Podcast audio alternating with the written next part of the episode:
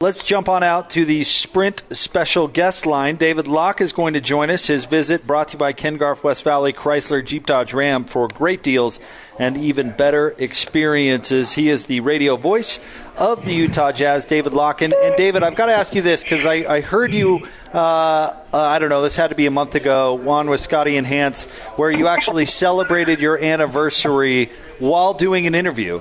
So, with that in mind, what's what's Valentine's Day in the Locke household like? I have nothing. That's kind of a personal question, isn't it? I couldn't believe it. David Oh, stops, wishes his wife happy anniversary, and then uh, I was like, "Wow, that was that was romance." But you know what? That's All right. So, David's a but if I'm gonna be- guy. if I'm going to be really honest about my relationship with my wife, who's a superhero, you guys heard me like lose it the other night, and you've heard me lose it a million times. Like, if that is my personality, we better have somebody who's calm, stable, and not like, right? Like, I mean, I'm on a Richter scale of emotion. So I married the most even keeled person in the world. And then the piece of advice that I give everyone on marriage, not that ours is great, that I mean perfect or anything, like it's great, but it's not perfect. Um, is I married the person who needs me the least of anyone I've ever met in my entire life. That's quite a confession. I, I I'll, I'll tell And this. so when Valentine's Day comes, like if I got her something, I think she'd think it was a. She, well, I'll promise you this: if I get her flowers or a card, she'd ask why I spent the money on that. Wow. See, That's, a, totally who she is. That's And then even more, she's leaving town on Sunday. So if I got flowers, she'd be like, "What are you spending that money for?" When I leave, pragmatic as the world as the day is long. Like absolutely. Okay, Now so- for the rest of you, I think you should go get flowers from our sponsors. but um, in my personal case, it would it, unless the sponsor gave it to me for free, it would not be worth me doing. So, David, uh, so I, want you to settle an argument that Jake and I are having, and we seem to be Yeah. turning to you quite a bit lately. But uh, uh, as a counselor here, tell us if you were Uh, wait, wait, wait, wait. My wife telepathically just gave me the answer to this question. Diamonds. That's not the question. The question is Oh, this. okay. if you if you took a position of some sort and you were absolutely incorrect. On the radio. It- or anywhere else. No, on because the I was radio. talking. I was talking about in all cases. But- would your wife pull you aside and say, "Honey, I love you, but you are wrong on this particular issue"? Would, do you have the kind of relationship where she would do that to you? You premise the argument so this- there- poorly. there- there's actually an important element here of that I need to understand. Is it on the radio? yes. Well, it's, yes, it, it but was it's, on the radio. It was on the radio, but it was also off Okay, the so radio. if, it's, It was if it's on on, the the, radio. radio, my wife would never listen to anything I ever did, so therefore she would have no comment. my poor wife sounds terrible here. She's the best, but she is who she is. She's not. She does not bend in the wind. Um, my wife is ignorant of all noise around her. She knows exactly who she is, what she wants, what she believes in, and that is the way it is. wow, Um, she sounds well adjusted. um, she was like raised in the truly like most like the best leave it to beaver family I've ever seen in my life. um, so let's see. If I'm totally full of crap, is my wife telling me? Yeah, of course.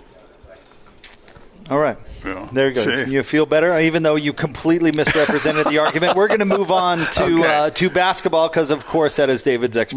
But expertise. see, but, but but I also think that David's point of view here is is is worthwhile for all our listeners. Do ya? That that What oftentimes our loved ones are there to you know for course correction on occasion. you you form the, the Oh, argument terribly, like, and then there's agree. there's nothing I do. There's nothing I don't run by her. Like if it's important, she's way smarter than me.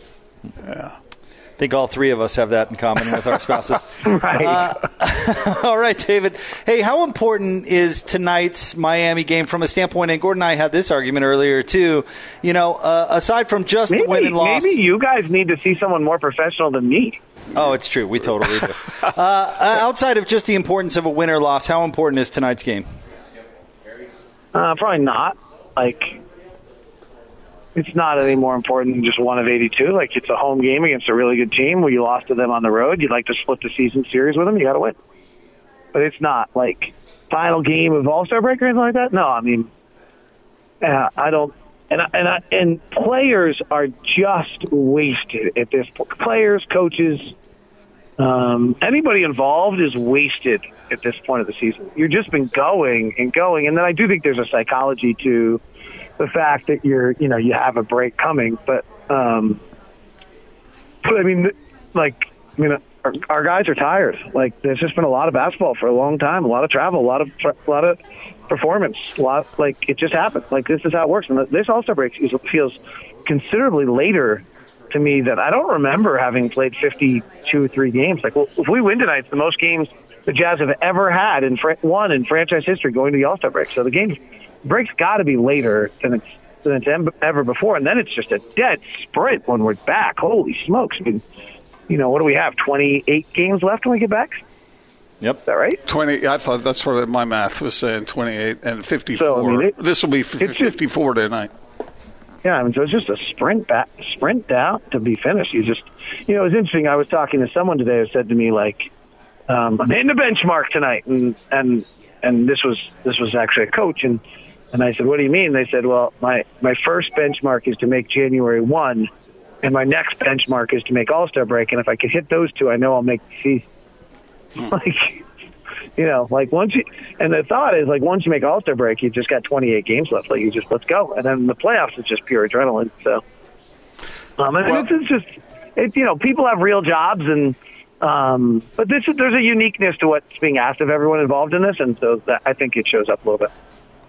How impressed are you, David, over the fact that the Jazz, after that seven game, or I'm sorry, five game skid, have been able to, to, as tired as they are, and at this point in the season, have been able to sort of uh, uh, turn this around?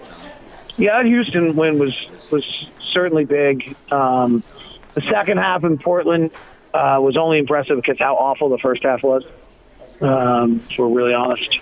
And then you know Dallas's offense is historically great, so you had to be sharp that night, and they were right. They were great offensively that night, um, but you had to you had to be you had to be really good because they were going to be. There's no chance they weren't going to be great offensively. Their offensive rating is a 116. It's the best the league's ever seen. And then with Luka out, it's actually been better, the 119. So you had to you had to come ready to play offensively that night, which is hard if you're tired. And def- I mean, it's all hard, but and they were great. They moved the ball. They didn't get lazy. They were great. David Locke is with us uh, with Miami in town. David, uh, thinking about Jimmy Butler, and I've been talking to Gordon about this, kind of coming around. Is there any chance that we gave Jimmy Butler a bad rap? His his complaint in Minnesota were that his teammates didn't work hard, and then in Philly he couldn't get uh, wait to get out of that disastrous locker room. Can we really blame him there? And he goes to Miami where he can be his hard nosed self with a young team that seemingly is following his leadership to some success. Were we thinking about Jimmy Butler the wrong way? I'm going to probably overplay this a little bit, um, but I think.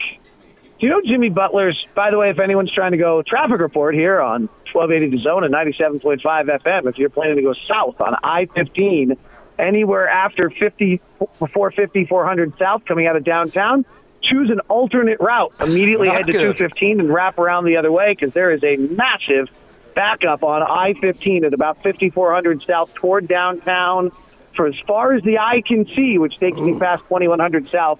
Uh, police cars and ambulances all involved. So again, with your Metro traffic report, I'm David Locke on 1280 The Zone and 97.5 FM. You didn't go General Um, Gridlock on it, Yeah, David. I was I did the not General. go General Gridlock. That is awesome. I forgot about General Gridlock. Oh, Man, that is Wow, that is good great. memories. So, uh, what were Jimmy Butler? Jimmy Butler. Jimmy Butler is, if people don't know this about Jimmy Butler, this has always been the way I, I've viewed him. Um, Jimmy Butler is Blindside. Do you remember the movie Blindside about Michael Oher and homeless? And so that's Jimmy Butler. Jimmy Butler's homeless. He actually is taken in by the Leslies, the former wide receiver at BYU's family. Right. He his junior college letter of intent he faxes from a McDonald's, and if the story is right, after sleeping on the street the night before. Hmm. Um, Leslie's take him in, but not quite the same way that the uh, Oher situation, where he wasn't all the way. You know, I think that Jimmy had some tough time. So, consider the fact that Jimmy was not raised and probably was not always given all of the social guidance that maybe he was, that a kid who's in a home would get. I think that sometimes Jimmy probably does not do things in the manner that society has deemed to be correct. But I'm guessing that there's a great deal of truth to most ways Jimmy reacts. So that is that is my take on that. Like society says that if Andrew Wiggins is not giving his complete effort, that you're supposed to not publicly scold him. I don't think Jimmy got that message. um, you know, I think Jimmy left Philadelphia because Miami was giving him a uh, max deal. I'm not sure whether or not he left because he was upset with Philly. I'm not. I don't really know entirely on that, but um, you know, so I think that yeah, Jimmy probably has is a little rough around the edges at times because um, he's just got this kind of truth serum to what he's saying. But I don't know that I think that it's um, always inaccurate. David, I ask you this question uh, because we are just upon the break now, and you've always been realistic in your expectations about this team. At least that's the sense I've always gotten from you. Have the Jazz performed to the level of your expectation, which was rather realistic, if I remember correctly. Have they done what you thought they would? Yeah, they're actually really close to what all my numbers uh, kind of unbiasedly said they were going to be. Um, they're the number one offensive team in the league since Jordan Clarkson joined the team. That's I had them in the I think I had them and the Lakers as the two best offensive teams in the NBA. I didn't I didn't see Dallas coming, but I had Dallas is pretty good offensively. I didn't have them this high. Um, but they're the number one offensive team over the last 23, 24 games, and they're about 13th or 14th defensively. And that was the question, right? Like, and it wasn't a question because you lost Derrick Favors as much as it was just overall size and length um, that we changed who we were. And, you know, I think it's frankly more important to be the number one shooting team in the league than it is to be the number one defensive team in the league. Um, that that has shown to be true here over the last few years, and so I think that's that's a good sign that we're the number one um, shooting team in the league and the number one three point shooting team in the league, or maybe we're number two in effective field goal percentage.